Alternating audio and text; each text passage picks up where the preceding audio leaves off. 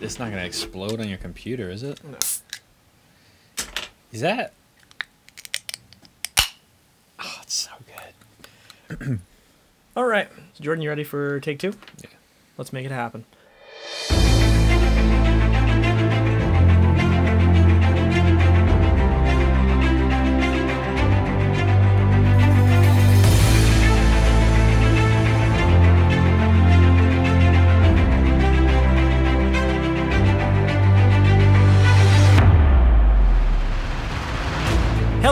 Welcome back to the Philosophers Podcast. I'm James Yealy, and I'm joined again by Jordan Allison today. And today we're going to discuss the movie 1917 by Sam Mendes. Hello. How's it going, Jordan? Good. We just saw the movie, so it was fantastic. I'm ready to talk about it. It was very fantastic. I saw it now twice, and uh, there's just so much to cover. Um, Well, if anything, there's less to cover because it's one take. that's true. Well, so there's a lot less to like think about. it's in quotes Yeah, one yeah, take it- there but- was less than 20 actual cuts. that you counted. I mean, I I stopped counting after I like got so distracted by what was happening in the movie. Even though I already saw it, I got distracted and I was like, oh, lost count. It was Whatever. it was less than 20 for anyone if anyone's listening doesn't know what a cut is is just when you see the camera angle change. Um, they were making this movie with the idea or the goal to not have a noticeable cut in it and there was only one actual cut. in the entire film. Yeah. that was like a cut to black and then it came back on screen.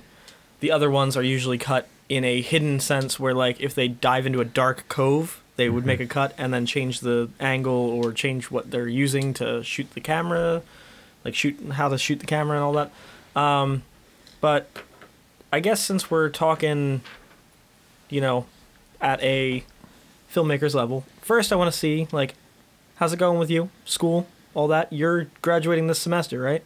Yes. Or you're slated to. I should. And I just graduated in the fall, so we're gonna be walking together uh, in the spring. That's exciting. Uh, so class of 2019, 2020. That's kind of cool. That's kind of exciting. Um, and yeah, so you're big on directing. I'm big on you know director of photography, cinematography kind of things. Correct. So uh, Sam Mendes, he's been nominated for one Oscar. Was it Skyfall that he was nominated for? No, he was nominated for this one, Oh, oh, oh. and then he's he won American Beauty. So Sam Mendes, he uh, was the director of Skyfall, director of Spectre, director of American Beauty. He won the Academy Award for American Beauty. He's nominated right now for 1917, and um, yeah, just tell me what you think about his directing style for this movie. Well, so first off, and there's hints throughout the film, th- he has a message to share. Uh, and I, when we did the Joker podcast, it was kind of like similar, and that's why they're both nominated for for Oscars because there's a clear message, and it's a strong message. The message I got from this movie, and it was very clear, um, the power of one person, um, as opposed to 1600, which is the number of men in the movie that is mentioned. Um, so the message that the power of one person is all you need is very clear and it's very wonderful, and it it drives the movie. And throughout the movie, you're constantly reminded that he is just one person. The Well, actor it's the it's movie. two people. Yes. I think it's not just the what I don't remember what word you just used to describe like the importance of one person. Like Yeah. that's what I would say is it's the importance of that one person or those two people delivering that message to save 1600. Mm-hmm. Like even they're even though they're the few, the few will save the many in this case. Mm-hmm. And it's it's a gripping story to have been shared through this medium where you know he's constantly changing environments you never see the same environment twice and he makes a point to say that in the featurettes that he has made for the movie and the camera's always moving and the camera is always on at least one of the two characters that you're following until the very end Yep. and so seeing that and like being with that those characters for the entire two hour long feature film really helps you develop that relationship with them and that intimate relationship. And I know Sam Mendes from watching the interviews had said that they wanted to make this movie in real time so it felt like you were actually in it with them, that you were actually in the trenches, that you were actually fighting the war with them, and that you were dealing with the same emotions and the same situations as the actors that are acting. Do Yeah. you feel like he got that point across, got that feeling across? I think he did. And his idea of making the film one take, seemingly one take, uh, helps him with that connection. Because, I mean, when you're directing, that is the main goal to have your actors portray something and connect with the audience. And so, this film being seemingly one take with no cuts, you get this uninterrupted feeling and situation with two characters and that just when you spend two hours with someone in a room and you're talking you learn about them when you spend two hours with two people on a mission that revolves around saving lives you see like certain things about them you see like How they work under pressure. yeah, you see like the kind of honor they have, the kind of person they are. Like they, throughout the movie, the one character um, meets different people. Like they meet Germans and they try to save Germans. Like they you see, French people, they meet uh, Scottish people. Yeah, so you learn like you just get to be with them, and it's very well done. That one take effect lends itself to connecting with the actors and the characters, which the which character one of the characters is actually the director's either great grandfather or grandfather. So you were saying that one of the characters has to be the grandfather of the director. Is that what you were going with? Well, in at the end of the film, it says thank you, and I can't remember his full name, but it was like Lance it's Cor- dedicated to the Lance Corporal, which was his Sam Mendes. the last name was Mendes, so it must have been his great grandfather or his grandfather, one of the main two characters. right? Because or like based on yeah, yeah, yeah, because he said it at, at at the very end, like you said, it says thank you for sharing those stories with us, and for telling us those stories. And I think that's part of the reason why he wanted to make it that intimate tale because he felt so close to it, and that's where mm-hmm. Like just like Todd Phillips when we talked about Joker, he made that because he wanted to connect with people on that level, and Sam Mendes did the same exact thing here, just with different emotions and different. Well, I'll tell you what. Let's say, and I don't know for sure, one of the main characters is his grand great grandfather Sure. grandfather. When he was in pre-production, writing the script, what whatever he was doing, I'm sure that he decided he wanted it to be a one take because he wanted people to experience like what it was to be like in the trenches in 1917 because if you think about it you know there's a lot of like eyes on world war ii there's not a lot of eyes on world war one and like i mean there is oh excuse me there is a lot of eyes on it but if you compare like as far as films being made about the two there's just so many more done on world war ii and he has this connection to the men in 1917 that he just shared that story with and he wanted it to be as close he wanted the audience to be as closely like connected with these characters as possible and that one take i keep saying it the one take just lends itself perfectly to that want I think the reason why people don't go after World War One movies is because of like how uneasy it is.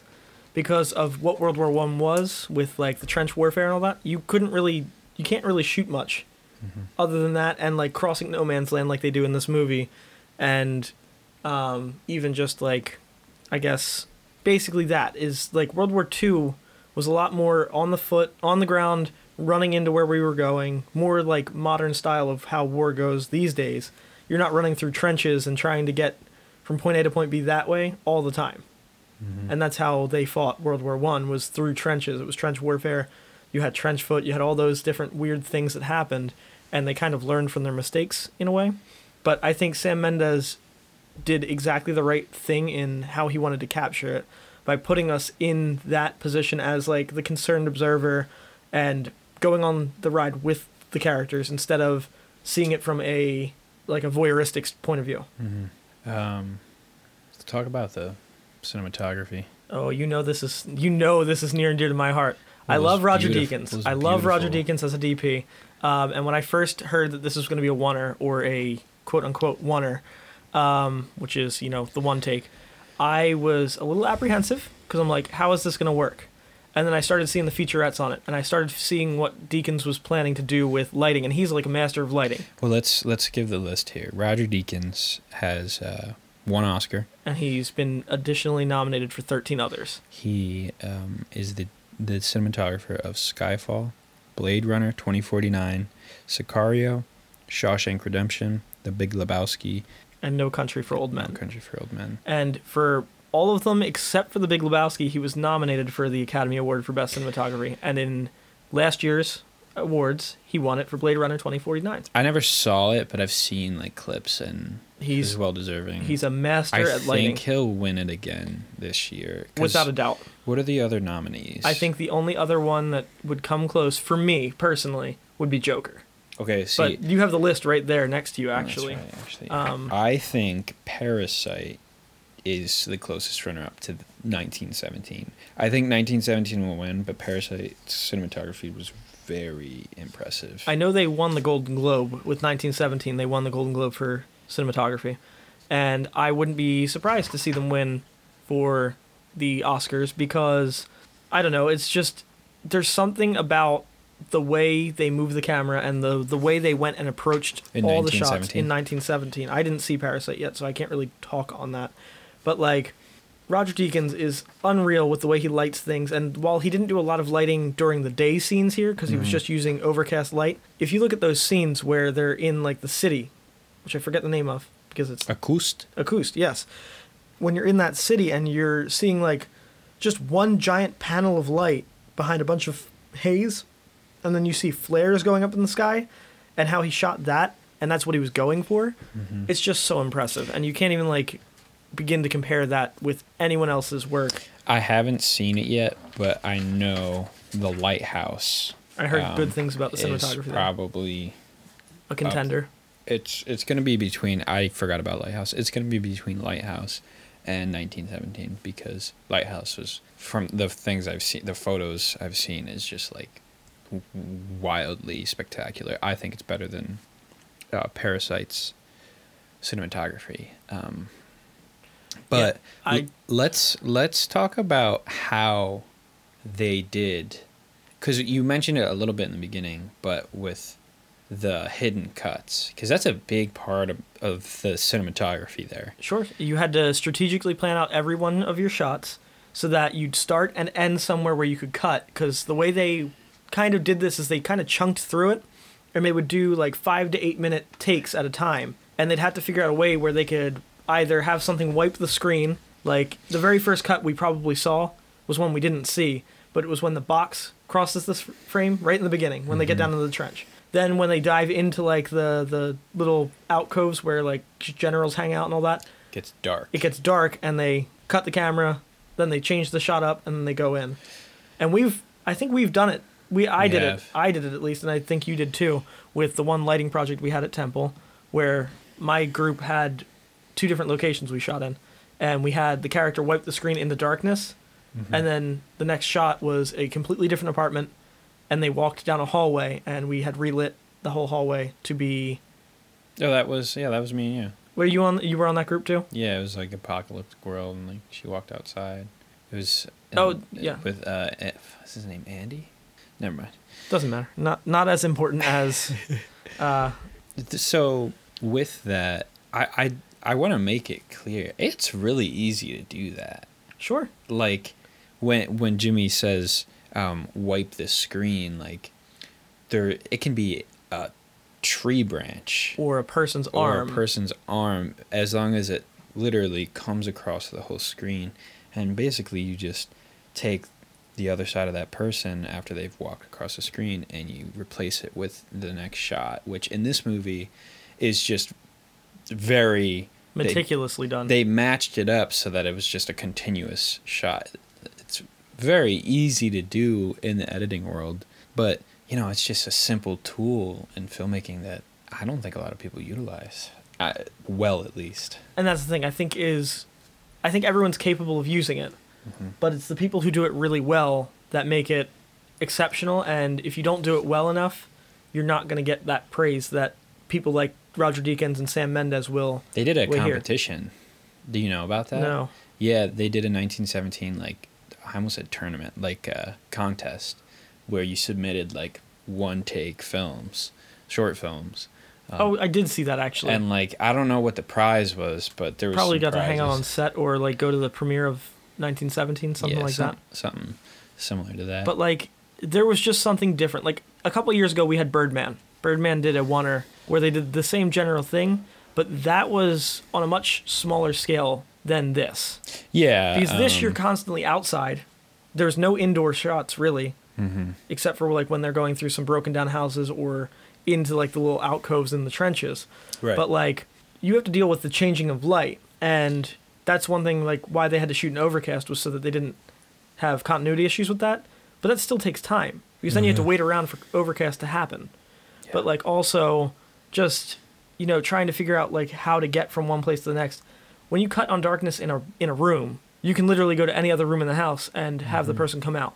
You can't really do that when you're outside it has to match. it has to flow. So like if you're cutting from say you go behind a tree like you mentioned, you go behind a tree branch. You're expected to come out on the other side of that tree branch. Exactly, You can't so- just cut to some random cityscape Yeah, it- unless you're trying to do something experimental or something artistic like that. which You can no do one, no one, no one does that in like a film though. right. Unless they're showing passage of time maybe. Yeah. Um, let's talk about the score.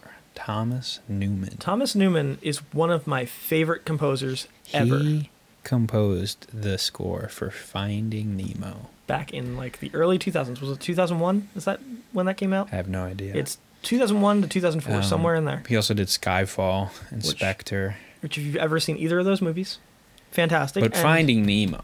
he also did The Shawshank Redemption, which is the number one movie But on Finding IMDb. Nemo. IMDb.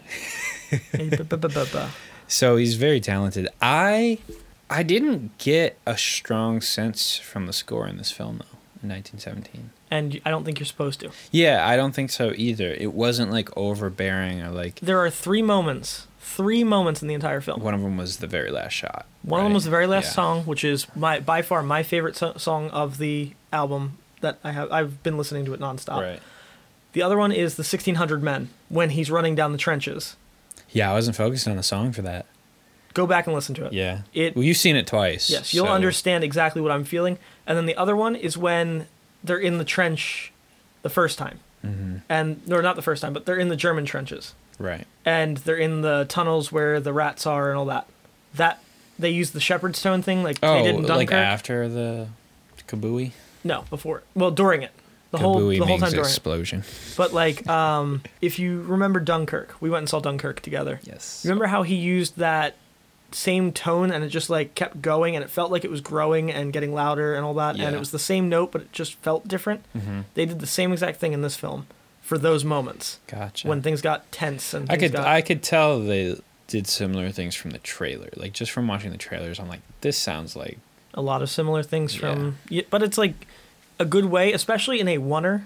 It's a good Mhm. way to build tension because that's a problem with oneers is you could lose pace in a heartbeat. What, a oneer is like the one take Yeah. film. Like so if you idea.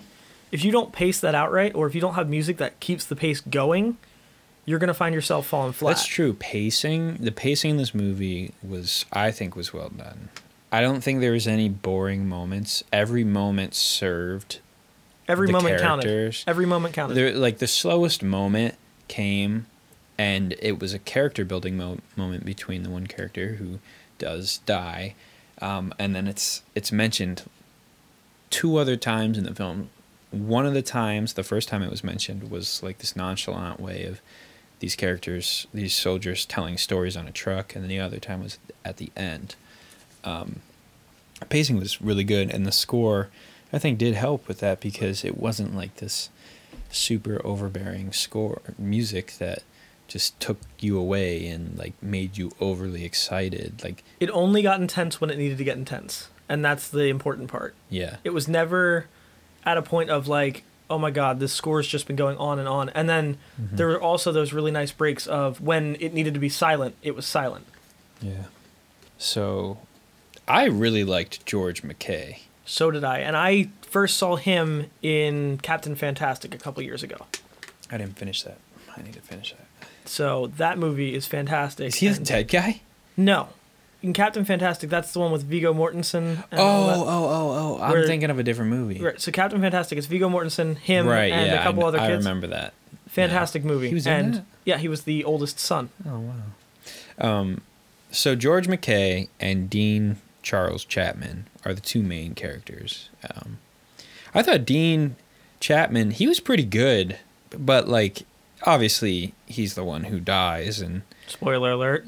we're past that. Well, we didn't say spoiler alert, so spoiler alert.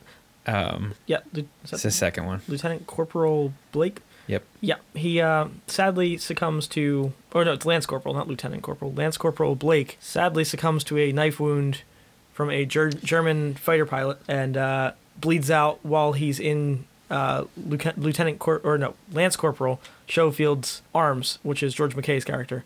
Yeah, I, I, I had no idea which I had no idea someone was going to die. I also had no idea which one of them would be the focus on. Um, but George McKay really like Stole the show. his performance was good. He's not nominated for yeah no, he's not nominated at all.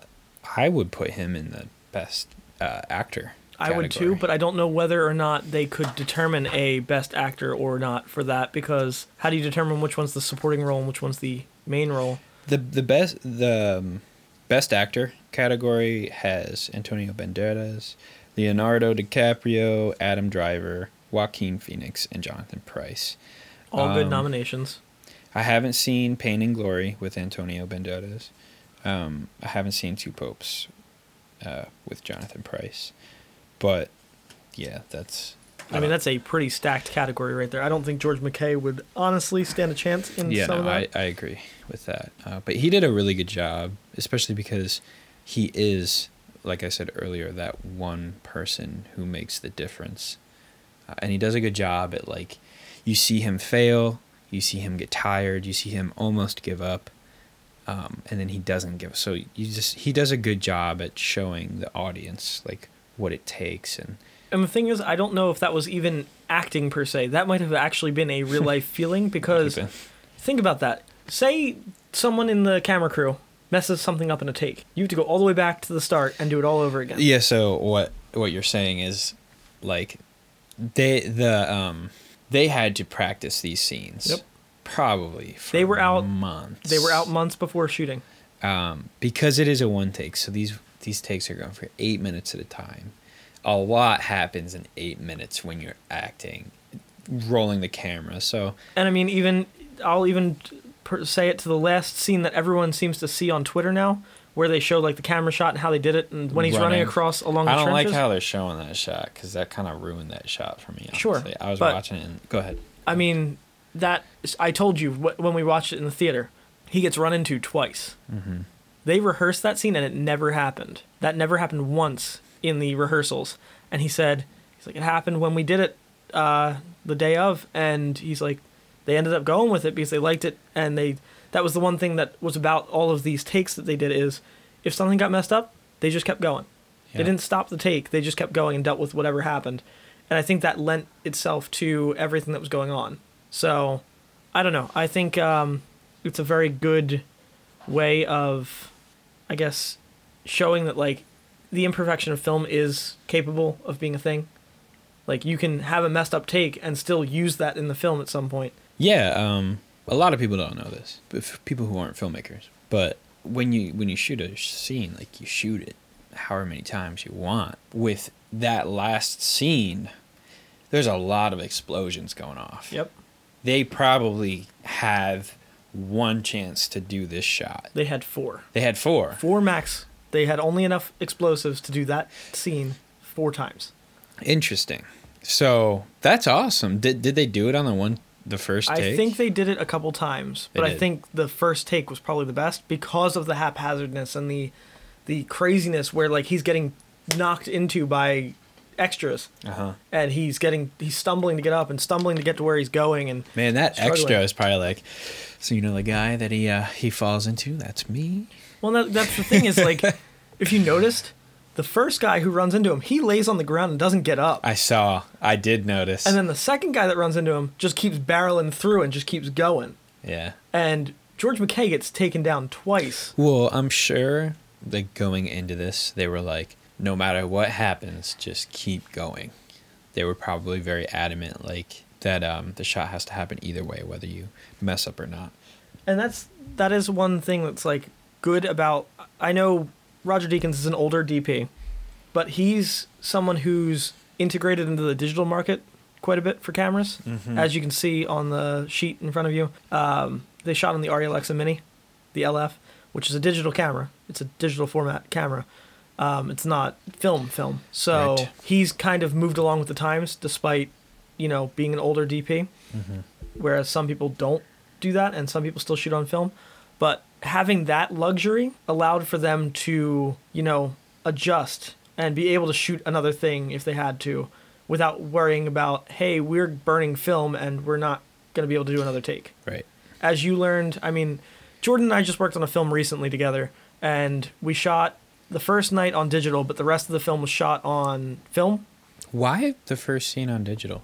too dark Ah, So- see, that's weird. Yep. We shot on an Arri Amira for our first night of shooting, and then on the second night we shot with the Aaton 16 millimeter, Super 16 millimeter, and I think that's your first experience on like an actual film set with film, It was and so you saw how differently things worked in film very different. from my job to your job to everyone else's job. There's a lot. Well, I wouldn't say a lot more waiting, but there are more moments where like you do have to wait for the film to be changed, for the film for the roll to be changed. That and also just like how much more precious every take is.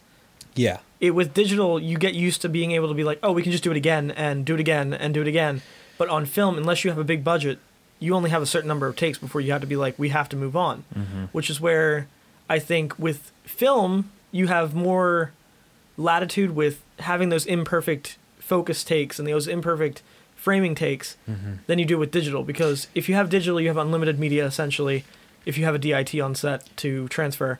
So you can afford to take that extra time dump a card and then go back and do it again. So I think while they were doing this all in oneers and they were doing this all or they were doing this all with the idea of a oneer in mind and they only had four takes of explosives they could go back and do it three more times if they wanted to Yeah. to see if they could get it because they had that digital and because they had the four times of explosion Mhm. explosives. So I don't know. I from doing two films now, like two short fa- short films that were shot on film legitimately, because Mike's first film was on film that I worked on, and this past one, Bow and Arrow, was also on film. Learning how precious my job was as the first AC on set was actually like really eye opening to me, and it really opened my eyes to how I want to DP, even with digital.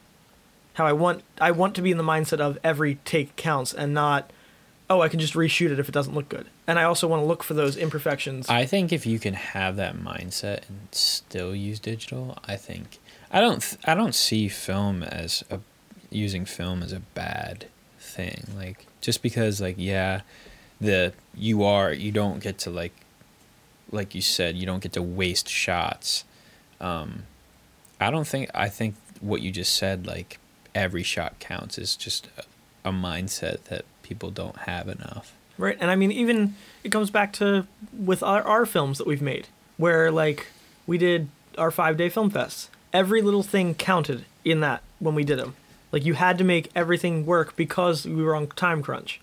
So it's a different type of you know making we everything started count. there where every shot counts. Yes, we started there, and I think that helped me, even in the mindset of digital, and even in the mindset of that. I already had some of that in my mind, being Mhm. like, we are on time crunch, so I don't need perfection in my work. I need to get as close to perfect as I possibly can.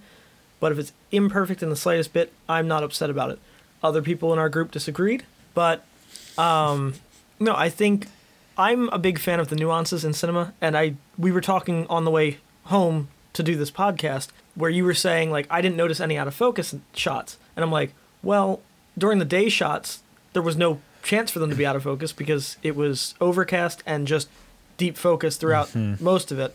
But in the nighttime shots, you could see a softness every now and then when he was running to or from the camera because they couldn't catch up with him as much enough. as that was out of focus like so they had a mark which was probably the character um, and this character was in and out of focus because the light was constantly changing even though i thought that lighting with the flare going up at first view was phenomenal it- is. It's It was- absolutely stunning. it was like i was watching it and like my eyes were just like glistening And like watching him magic watching him run through it. There was four moments in 1917 where I was like, "Wow!" It was Hit me with them because I, I want to see if I'm thinking of the same four moments. in the beginning, well, close to the beginning, um, when they were going through no man's land and they got into that big crater. Yep. Um, yeah, I know you you saw this one. It's Mhm. they go across to the other side at the bottom of the crater, and there's a giant puddle in the crater, and they're just walking across the ledge of the water, and the camera is still in the middle of the puddle, though. It's just beautiful. and you see the reflections in the water. You see all of it. The second time I was like, wow, was when they got to the house by the cherry blossom trees that were cut down. And he was in the house, um, the one character. George McKay's character. He was in the house, and the other character was outside of the house. And you you're with the character inside. He's he's the main focus. He's in focus. And then he gets up to the window. He's now silhouetted, and you see the other character outside. And it rack focuses. The focus switches from the character inside, who is silhouetted, to outside. And I was like, wow, that's a pretty shot. I was like, wow. The third time was in the scene where he uh, he he passes out for a couple hours, and then he walks outside, and all the flares are going up. I'm like, wow. And how the camera moves for that. They go through where he just shot that soldier, and it Yeah. goes it cranes down out of the building into the next shot where he's running out of the building and walking the with the fourth flares. the fourth time, and I was like, I know which one this is. I think. wow. It was he's approaching uh, like a open square that's on fire. The I think Yep. it's got to be a church. A church is on fire. The whole city's burning basically, but yeah, the focus is on like a giant church-like building. and he is he becomes silhouetted by the fire burning. And the focus is on him. And the silhouette is just so crisp and so in focus. Everything else is slightly out of focus. Um, and then it racks.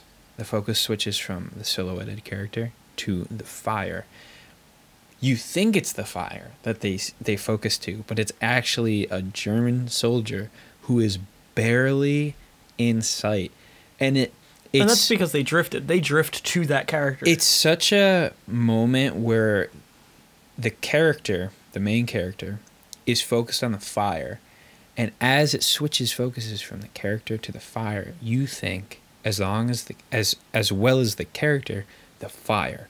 But there's this German soldier that no one sees. I barely saw him, and eventually, the main character's like, "Whoa!" and the German character charges him. And yeah, they both they both have like an oh shit moment and like start running. it was such a great connection between audience member, camera, and character. That's where you film. you finally feel like fully immersed, especially at that point. I mean, like I felt fully immersed from the very get go. But if you don't feel immersed at that point, I don't know what I don't know what movie you're watching because, I mean, I thought you were going to talk about the the very last shot. That is by far one of my favorite shots the of that only entire film. The only reason I and this it's a bit of a bit of a placebo thing.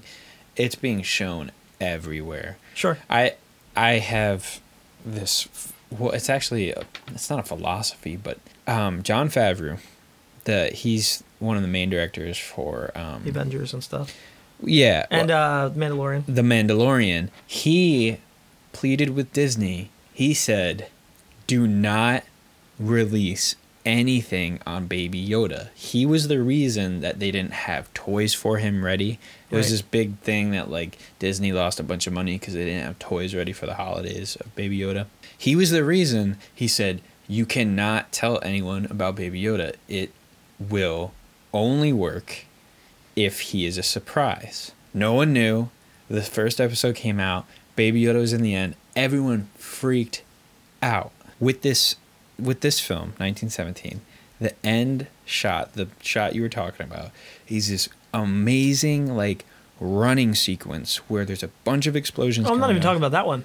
I'm talking Oh. about the very, very last shot Oh, him sitting on the tree. where you finally see the sun for the first time the entire movie. Oh. Well, let me finish my tangent. Go ahead. That shot was so fantastic for so many reasons, but they used it as a selling point, and it just ruins it for me. Not ruin it, but like, It definitely grabbed your attention to be like, hey, I should see this movie. yeah, but I. It was before that. I was like, before that shot, I was like, "Whoa, this looks pretty intense." I Um, remember when I first saw the trailer, I was like, Jordan, this is going to be one we're going to talk about. That yeah, that shot you were just mentioning though, where he sits down, you see you see the sun for the first time. He pulls out the photos of his family, which in the film it's only alluded to once that he does have a family, but it's he just says them. He says when I thought I wasn't gonna leave and I was never gonna see them again. Yep. That's it. And then even the, the French girl later on asks him if he has a family, and he ignores her. He completely ignores her. So but like, yeah, that was a great shot. if you notice, it's the only time the sun actually is out. Yeah. And if you look at the way his eyes got hit by the light, I know I look for that because I'm a sucker for that. I'm a cinematographer nut. But the way the light hit his eyes in that shot, you can see every little fleck of color in his iris. And you can see the emotions and you can see the relaxation when he finally like realizes he's going to go home Mm-hmm. and he's going to make it out and he's going to do this for his family and he's going to do Well, it's also a parallel to the very first shot, which is him leaning against a tree, Asleep. sleeping. Yep. He's finally like resting after all of the craziness he's gone through in the past day cuz that's the whole thing is this whole movie takes place in probably about a what would you say 14 to 16 hour day cuz like they they, start, and they got to get there by morning. They have to get Yeah, there by 9 a.m. probably like 14 hours. And good- good they have to leave probably around like I would say I would say like maybe even 18 hours. They don't have much time to get from where they start to where they're supposed to end and with everything that happens in between it's amazing they actually made it happen. watch anything with like a time stamp on it because I just watched uh, You on Netflix, like the ninth Sure. episode. There, there's like a timeline. Oh, so anxious, man. Same with this movie. Yeah, this movie was, and that's the thing is like, I wanted to actually ask you. So in the first part of the movie, they get sent over to no man's land. They get sent into the German trenches. They end up finding a booby-trapped tren- trench, or not trench, uh, you know, Dig- tunnel. dugout. Yeah, the dugout there. It's booby-trapped. And did that blow? Did that first explosion get you? Yes. because when I first saw it, when I saw it the first time, everyone in the theater jumped, and I was so anxious from that moment on because it happens. What I found in this movie is everything that is anxiety inducing happens just before you expect it to happen. Like you're expecting something to happen, and then all of a sudden it happens like a second before you want it to happen. Yeah, I mean, it happened with the rat causing the tripwire. Right. It happened with the plane, Yep. and then it happened when McKay was crossing the bridge, Yep. and then it happened in the fi- when he was approaching the building on fire. Right. Yeah, yeah, that was. And like the right thing is, yeah. seeing it a second time didn't help any of that for me. I still jumped when the first explosion went off. I still jumped when the first gunshot at the bridge went off. I still jumped at all that. And I just it's just it happened and I was just like why? that one take wonder. That's why. But like yeah, and that's the thing is the one take wonder really helps push that story and the it's because it's done so well. I Yeah. think Sam Mendes and Roger Deakins as a combo are like undefeatable when it comes to their storytelling. I agree. These are for um, this year. Yeah, these are this year's. Wow. So, um, if you didn't know, the Oscar nominations are out. Uh, right now, Joker Everyone- has the most. That's 11 nominations. Everyone's very excited. But about that. 1917 was nominated for 10 different awards, including Best Motion Picture of the Year, Best Achievement in Directing, Best Original Screenplay, Best Achievement in Cinematography, Best Achievement in Makeup and Hairstyling, Best Achievement in Production Design, Best Achievement in Music Written for Motion Picture Original Score, Best Achievement in Visual Effects, Best Achievement in Sound Mixing, and Best Achievement in Sound Editing. So, I think it will win best cinematography. Without a doubt, I don't think it will lose to anything. yeah, uh, maybe Lighthouse. That and that's a big maybe. Right. I think Little Women will win best screenplay. Little nah, Well, Little Women's an adapted screenplay. is it? Yes. So right. Little Women So and not in 1917 are in, are not in the same. I, I don't think 1917 will win best picture. I think that's going to go to Parasite. I think they might win Best Directing though. I think Sam Mendes could win Best Directing. I th- I think is Parasite's guy d- Yes. nominated. I think Um, I think he will win best director, and his film will win best picture. well, we can't talk too much about that because we will have an Oscars podcast coming up Yes. in the next two weeks probably, Yes. and it will be posted as soon as I possibly can post it.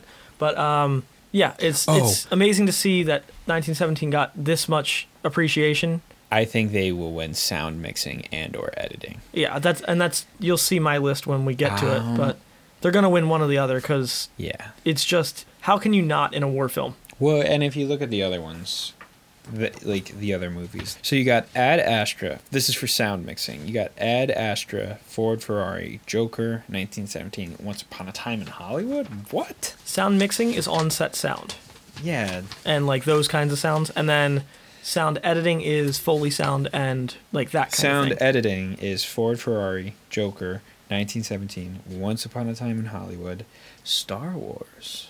Star Wars might win sound editing, but like you said, that's for next week. yeah, and that's I mean it's honestly like a it's a toss up. Like literally so many of these awards this year because there were so many good ones. I think it's going to be a very close race. I know there's a few people that are upset about certain things not being nominated. I think Greta Gerwig should have gotten nominated, but that's not I think Scorsese and Tarantino's films belong nowhere on any of these nominations. And that's a bold statement coming from you because you're a big Tarantino fan. I'm not a big fan, but I like his movies. But it's just. But that's what I'm saying. Like I don't like him at all, so The- like I don't really. There was normally have an there opinion. There was Once Upon a Time in Hollywood. We're getting off tangent here, but Yeah. that's what it's about. Yeah, we need to talk about it. It needs to be talked about. Go ahead. Once Upon a Time in Hollywood was a good film. It was well made. There was absolutely nothing special about it. It was a well-made film. That's it. And I don't think it needed to be three hours long. Was it? Wow, I don't remember. It came in, I think, exactly at three. Um, The Irishman, again, really well made. Good film. That's it. There was no message at all. There was no, like, I don't know. Like, he made the movie to make the movie, which is great. I think that's awesome. It was a good film. There's just so many more films that deserve to be on these lists, like Honey Boy. Um, I didn't see it yet, but I know from just people talking about Peanut Butter Falcon. Yep. Um, I haven't seen it yet, but I have it here to watch.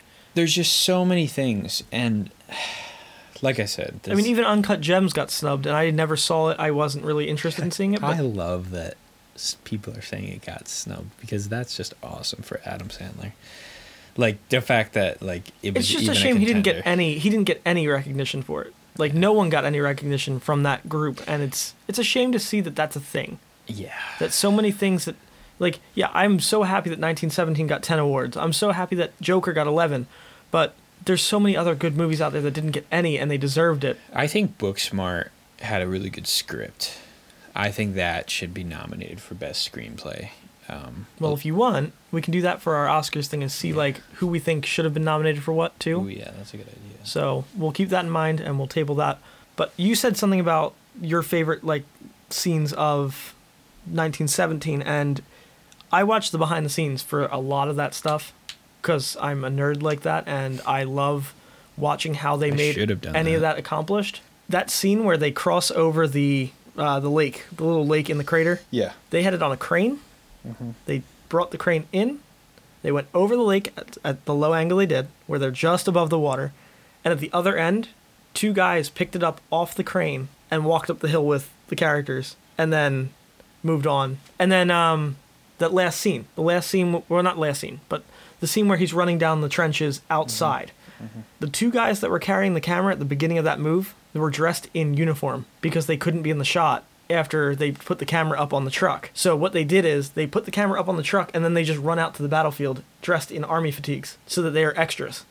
I saw that behind the scenes video, but I, this audio wasn't on. I'm like, why does the camera op have costume on? Yep, it's because they That's couldn't Awesome. the only other way it could have worked is if they put the camera up and then jumped on the truck and that's not da- that's dangerous. Hmm. it's much easier to just drop the camera and run out into the field and get killed, quote unquote, or make it to wherever your mission is. Yeah. So I think that's like super cool. Um, I did want to touch on the budget and box office of this film because it's been out for about a week now. At the recording of this podcast, it's been out almost a week. What happened to it coming out on Christmas? It did come out on Christmas. But select theaters. Select theaters so that they could get the Oscar nominations. Right. Yeah. So, um, budget was $100 million. And then so far, as of a week in, almost a week in, it's made already $42 million in the US. Mhm. Almost 43. And then worldwide, it's made almost 67 million. yeah. That's impressive for a first week on a film that, you know, I think for the movie to have 66 million worldwide right now is pretty good. yeah, I mean, for a first week, I mean, it definitely opened on Christmas Day in some places. well, you, you can just tell their goal wasn't money. No, their goal was to get in for the the nominations. The goal Mhm. was to make a stunning picture, and if it happens to make money, and it's going to make money, it's go- definitely going to pass Mhm, its 100. budget, and they're gonna make money on it. It's gonna be a profitable film. One thing I forgot to mention about this movie that I really enjoyed it didn't focus on making the Germans these bad people. Right. Obviously, they were at the time. They were way worse in World War II, but yes, they were still bad in World War One. I, I thought to keep this film like out of the political I mean every film is political, but to keep this film like politically neutral, I think was really nice because it really kept it about the story of the power of one person, the power of family. And like I thought that was really just a wonderful choice to just make a movie about that, about those two things because that's really what it was. It was about the power of one and family in a way. Like these two characters, the one that died and the one that lived, like basically family. I mean, all people, all soldiers. You know, th- those are your family when you're there. Um, and that actually brings up an interesting point is in writing this film you know writing is a very important part of our storytelling mhm. if you don't have good writing you're not going to have a very good movie it's just not how it works so when you have to think about like motivation for a character to want to go and do something sam mendes chose a very simple motivation for uh, lance corporal blake played by dean charles chapman to want to go and do this mission his brother. he put his brother on the line, and then because uh, George McKay's character, Lance Corporal Schofield, Schofield uh, or Schofield, however he pronounces it, um, That's a not his brother. Not his brother, but he's like a best friend to him, Yeah. and he's like he gets mad at him. He's like, I didn't want to be on this journey with you. Why did you pick me? But in the end, he's it's good that he was there because he was there when Blake gets killed. He was there to comfort him. He was there to be blunt and honest with him. Be like, yes, you're dying, and you're probably not going to live, but, but, I'm here for you. Mm-hmm. So I mean, I think this movie, I, this was a good year for movies for me. We had Avengers Endgame, which was Crying like a baby. I cried.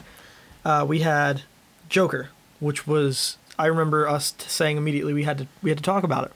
We had this movie 1917. I've heard good things about Parasite. I haven't seen it. Uh, I've heard Parasite was wonderful. good things about um, what's the one uh, Just Mercy Yeah, with uh, Michael B. Jordan and uh, Jamie Foxx. Jamie Foxx. Uh, I haven't seen that one either, but I would like That to one see got that. snubbed big, didn't it? Yes, it did. It, I don't think it's on any nominations.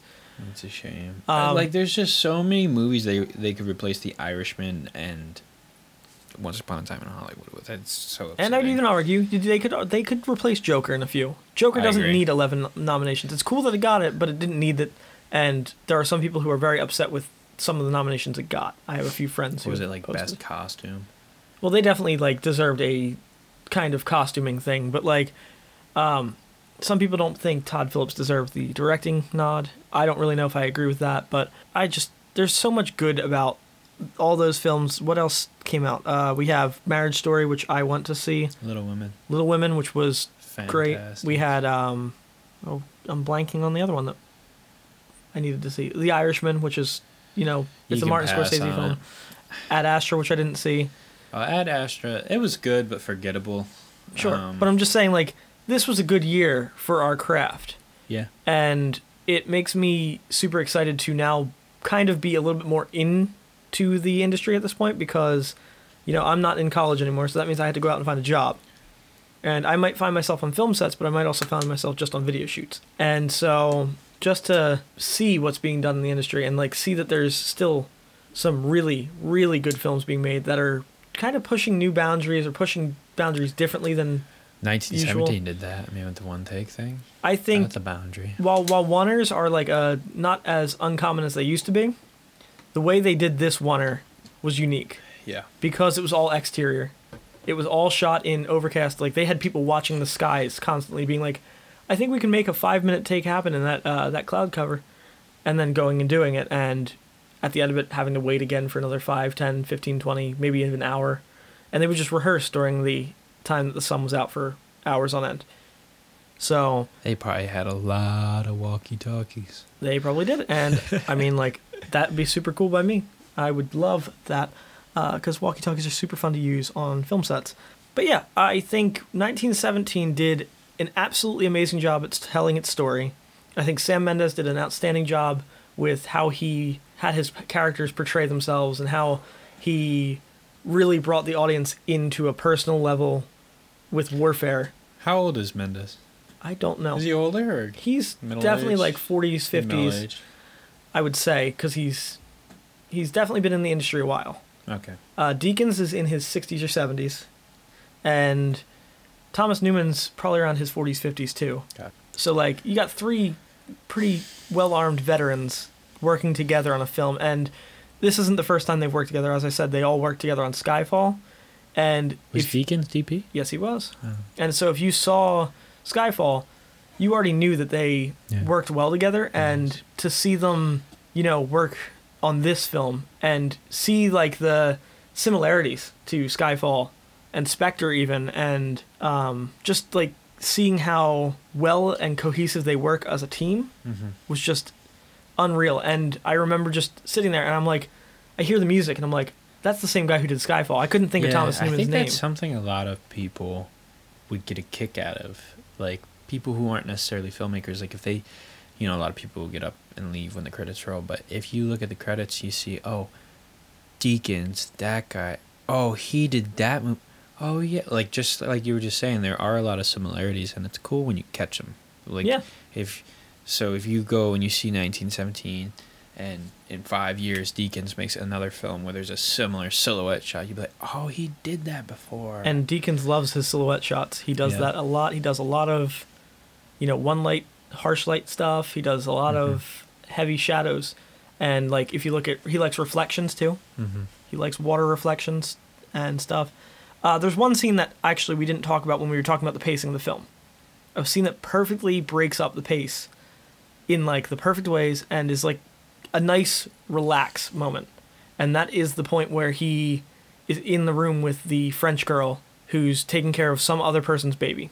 Hmm, that was sad. That that moment though was so necessary given everything that had happened up until that point. Yep. They needed a break where, you know, things could relax a second and then you go right back into the movement and the the dance of moving the camera 360 around the characters and, you know, getting through the trenches and getting through the action of the city and being chased by someone. Yeah, I gotta watch it again and just sit there instead of like analyzing it. I gotta watch there and like be in it. I was in it when I was viewing, but like I definitely was paying attention to like camera movements and stuff. I gotta see it again to like just be there. So, I mean, I think that is like one of the best things about this movie is that this is a very rewatchable movie because I feel like you'll pick up on something different every time or you'll find different things you love about it every time. So, like, seeing it twice, I didn't notice much different, but I definitely paid attention to more detail the second time around of like, Yeah. when I watched it the first time, it was just a big spectacle of moving camera. But when I watched it the second time, I was like looking at specific things that I remembered liking, and I wanted to see how they did it or wanted to think about how they did it. Like there's scenes in there where they're on the back of a jeep with the camera, they're on a motorcycle with the camera, they're on the back of a truck with the camera, they're handheld with the camera, they're using the Steadicam, they're using the uh, that weird three-axis gimbal or five-axis gimbal thing where it's just like a Steadicam Steadicam arm, but it's actually a gimbal stabilizer, and they can do some weird things with it. I forget what it's called. Um, but like, seeing all of that and having seen the behind the scenes stuff prior to going and seeing it again and like watching more behind the scenes stuff on it was definitely super cool for me because then I was like thinking like I would be so excited to work on a film set where we got to do this kind of stuff. Yeah. Like it would be unbelievable, unreal. Just smiling the whole time. I Yeah. would be. I would be happy too. So like I this kind of movie is just like Arrival was for me a couple years ago, just like Joker was earlier this year. It excited me for being a filmmaker. It excited me for what I could potentially do in the future Yeah. if I, you know, found myself in that situation and it's just super cool to see and feel inspired that way. Mm. That like I wish one day I get to meet Roger Deakins. It probably won't happen because sadly he's Older. getting older, and I don't know if I'll ever make it. I'll, I don't know if I'll ever make that jump to LA. But like, dream of mine, meet Roger Deakins because of how much thinking about him and between him and Bradford Young and Janusz Kaminski, those are three DPs that I absolutely love. Janusz Kaminski did um, the, all of Steven Spielberg's movies basically Mm-hmm. including Saving Private Ryan, which up until this point has been my favorite movie. Um, 1917 is definitely a close one for the second place, along with Arrival. Those are like my top three movies I'd say right now. Love Saving Private Ryan. That is just such a good movie. It is. It's fantastic storytelling, and that's. Steven Spielberg for you. But like, it's nice to also see that that we have other directors now coming up that are still older, but not like Well, not Steven Steven Spielberg, Spielberg and not. Martin Scorsese, and not I, when Hitchcock was still alive. Hitchcock. Iconic, iconic movies Yeah. like 1970. And you've got Denny Villanueva coming and doing things. He did Arrival. He did. Um, he's doing Dune, 2020 that's coming out. Ah. He did. Um, he's done so much. He did Sicario, I believe, was him. And so like seeing people like that, and even Damien Chazelle. I haven't seen if he's doing anything new, but Christopher Nolan doing Tenet. Is Tenet even on there? It is. Yes, it's coming out in Are those July. Oh, those are the. So that's going to actually push me to my next question for you, so we can get off of 1917 for a little while and potentially for the rest of the night. 2020 films. Have you looked at any of them? Tenet. That's all I care about. Tenet's all you care about? There I, are. I see you got a list over there. yes, I have a Ah, list. Quiet Place too. It's definitely one I'm excited because I want to see how they do. Okay, Tenet is like, whenever Christopher, how old is Christopher Nolan? I want ten more films out of that man before he goes. He's got to be in his 40s to 50s too. All right, cool. That's fine. He's got time. He's As got long as time and he's making blockbusters anyway. And he's doing all whenever that. Christopher Nolan has a slate for a movie releasing, it is a time to be alive because this man's movies, with the exception of um, I don't even remember the name of the recent one, um, Dun- Dunkirk? Dunkirk. I almost said Dendrite. That's that's that's your movie. um, with the exception of Dunkirk, every time that man has directed a film, it has like outstandingly pushed boundaries and just wowed me. Dunkirk was good, but I just thought it was. That's a part. That's a movie where pacing was a little bit off for me. I agree. Whereas like you have 1917 where the pacing, even though it's a long, long movie in terms of you're just following two characters the whole time, the pacing felt good. Whereas in Dunkirk, it felt a little choppy and it felt a Mhm. little lackluster. Tenet looks phenomenal. Tenet It's looks all- wild. That's all I care about. Like, Tenet is like Memento meets Inception Yeah. meets The Dark Knight. Well, I, I, for, maybe it was you or someone. Almost, I think actually every one of Nolan's movies deals with time travel. And he's very big into time. He's talked about it in so many interviews that he's just obsessed with the way time is a construct within film, and he can manipulate time, and he can do what That's- he wants. See, with time. like that explanation that he gives is just, you know, the man's brilliant. A Quiet Place Two. Uh, I'm excited. Who's the actor they have in it? He's in most of Nolan's movies. The one guy with black hair. Cillian Murphy. Uh, yeah, yeah, yeah, yeah, yeah. He's in A Quiet Place Two. I'm excited that he's in it, and like I hope John Krasinski.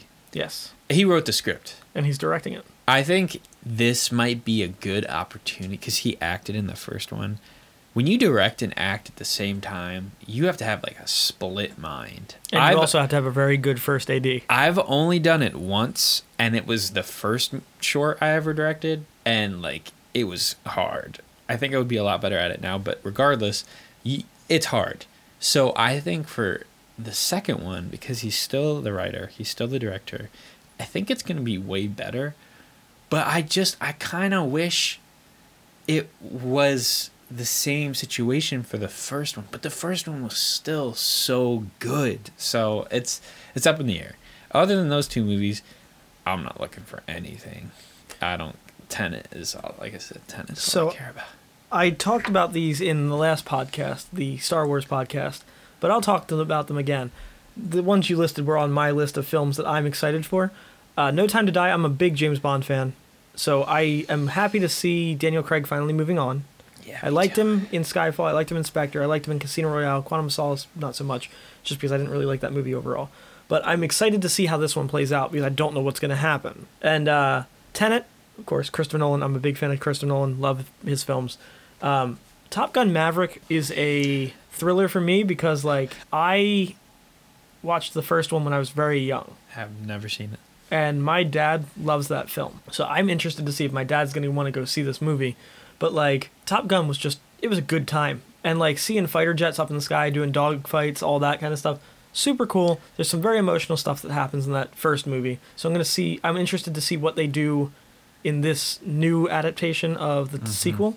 And I know that like camera angles already are going to be a crazy thing because they outfitted the F-18, I think is what he flies in this, with nine cameras in the cockpit. Can you imagine all those different shots you can get from wide angle to tight to like weird spacey atmospheric ones from like the wings and stuff? Yeah, I think it'll be an interesting film. I'm Um, just kind of over Tom Cruise, to be honest. Sure, but I I'm glad he's just sticking to what he knows he's good at. I'm glad That's he's not trying to adventure into Because I was about to say, I wish he would do something different, but you have a good point. That's a very good point. because instead of him sticking around and being like, "Hey, look, I can do this now," it's like, "No, you're good at what you do. Mm-hmm. Go ahead, play that out for the rest of your career. That's completely cool with me because you're very good Yeah. at doing that." But then, um, A Quiet Place Part Two looks very interesting. From the trailers I saw, I was like, "All right, I'd go see it. I'd go see it." Uh, Dune, I don't really know what it's about, but it's Denny Villeneuve. A lot of actors. and I like him. I like his directing. I like all that. So like super into it. Wonder Woman 1984 is just something that I'm excited about because I think Patty Jenkins did a very good job with the first one. Did she write the scripts? I don't know. She she did do a very good job. The first one was very good. She directed it and that was what gave me hope for the DC EU was her Wonder Woman. And then Aquaman was fine. Shazam I never got to see. I see. thought Aquaman was amazing. And then Black Widow is just I'm a I always liked Natasha Romanoff. I've always liked Scarlett Johansson as Black Widow. Here- here's go ahead. You're gonna. So like I don't know whether or not it's gonna be good. It's probably gonna be fine, but like You're not a big Marvel movie person. I think Black Widow was their opportunity to make another movie that is small and personal, a lot like Iron Man 1. And what did they do? In the trailers, like, there, first of all, there's like, there's four other things going on. There's a Russian Captain America now, David Harbour right. his character is like he has Captain America juice, apparently, like in the comics. hmm And then you have I forget his name, but the dude who can copy anything. I think that's a great idea for an antagonist. But there's just so much going on. Like she's falling from like a building, like exploding in the sky. It's just like you had an opportunity to like really get personal with a really interesting character, and like all these like big explosions. I hope the trailers are misguiding. I hope they're just for like shock factor and to get people interested. I hope they do put more backstory behind it because, like you said, she's a really interesting character, and Yeah. like it's not an Avengers film anymore. Nope. Oh, well, it it seems like it's the movie takes place in between um, the five years when Thanos did the, the snap. Right, but it, at that point, divorce yourself from the Avengers. Let her go do her own thing. That kind of thing. Like, because I know from the very beginning when she started making all those con- comments in the movies of like, "I'm a monster. You don't know what they did to me when I was younger." Yeah. That kind of thing. Show us that. Yes. Show us that what she went through. Show us what made her who she is, rather There's- than just giving this these little flashbacks. There's some good actors and actresses in that movie too, like David Harbour. The one I can't think of her name, but she was in Little Women. Um, she's Natasha's sister in Black Widow movie. What did she? Who did she play in? Little Uh, Women. Um, was it Amy? I think it was Amy. Florence Amy. Pugh. Yeah, she's, She's, in it. nominated for an award for Little Women. supporting actress. Yep. I thought that was her. That's Her awesome. and I uh, really Laura Dern. That movie. I did not think I was going to enjoy it as much as I did. Laura Dern. No, she got nominated for best supporting actress in Marriage Story, not Little Women. Right, you're right. Um, which I didn't like her in Marriage Story. No. She's a lawyer. Oh, she's the lawyer. Yeah. I don't care how good your acting is. No one should ever get an award for playing a, a law. All right, that's a little rough. Uh, a little rough.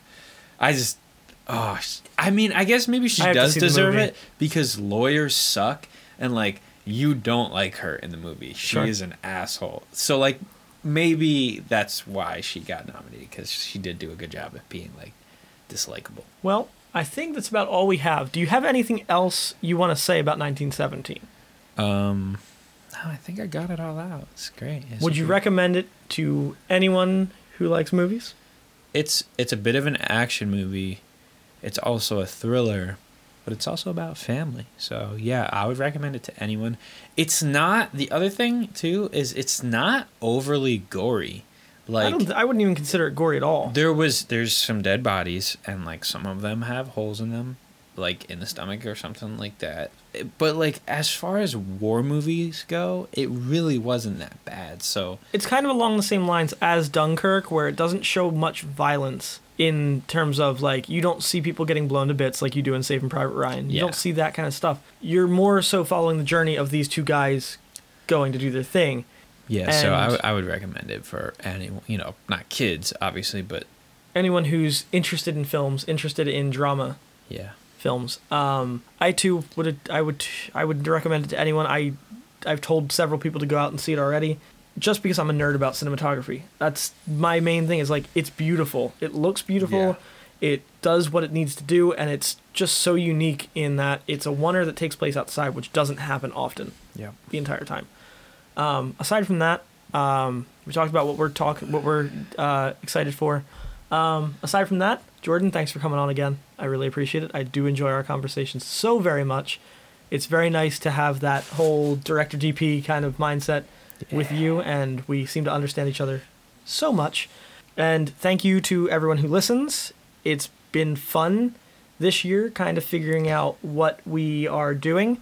And uh, we're going to do one more episode for the 2019 films, and that's going to be the Oscars. Oscars. And that will come in the coming weeks after or before award season. And then we'll probably do another one that is post and seeing how we did, reflecting on what we thought was going to be winning. And Yeah, we'll have our own nominations because fuck the Academy. Whoa, I'm sorry. it's okay. it's okay because you, you're just never going to win an Oscar now. And I can't say that because you already slated me That's to so win. true. They're never gonna. Well, here's the thing, though. Ah, gosh, we're ending this thing. It's the the movies that are nominated are voted by people who are in the guilds of Yeah. the editors, and so like people think it's like all these old, you know, people. No, it's people in the guilds. It's people who work on these films. Our one professor would be able to Um, vote if he was. I think Doug did vote. He votes on the shorts, I know, We ha- we have a professor. Um, at Temple. he I took his class last semester. I absolutely loved it. Doug, if you listen to this ever, shout out to you because you're an awesome professor. Jordan's taking his class right now, and I'm just waiting to hear about all the things he loved so about the class. that's the thing that that bothers me. I I say f the Academy. I was joking, um, with the exception of putting Scorsese and uh, Tarantino. Tarantino's films over a lot of other films that deserve it way more. It's it's like it's not like a bunch of old white dudes voting for these movies. People say like, "Oh, there's not enough female." As much as I agree, but it's not like it's not agenda filled. It's just people just voted. Maybe they didn't even see Little Women, so that's why they didn't vote. So like, it's just this big, like, nuance. I don't. That's not the right word. It's just this big situation that people take out of Context. context and like I do agree. Like I think Little Women's director should be nominated. For, Greta Gerwig I did a Books- fantastic job. I think Booksmart was the script was awesome. That should be up there. I think Greta Gerwig for being pregnant while directing that film and Wow. being completely calm awesome. deserves I didn't know that. all the credit in the world. movie was so good, And and, it's I- so true. Like how, um, like this story and the message of it was so good. All right, we'll save that for we'll next save that for next the next podcast. But thank you for tuning in. We really appreciate it. Uh, I've had a really good time doing these podcasts with all the guys I've done it with. Uh, you know what we, we should get? We should get um, the AD on Mike's set, Eva, Ava. maybe. Um, but yeah, so look forward to 2020 with us. Um, we're going to be doing some podcasts about some older films, uh, like we did with Ex Machina in episode four. We're going to do some new movies, a lot of new movies probably. We're probably going to do something on Tenet. We're probably going to do something on Dune. And uh, yeah, just thanks for listening, and uh, we'll talk to you guys soon. Bye. Bye.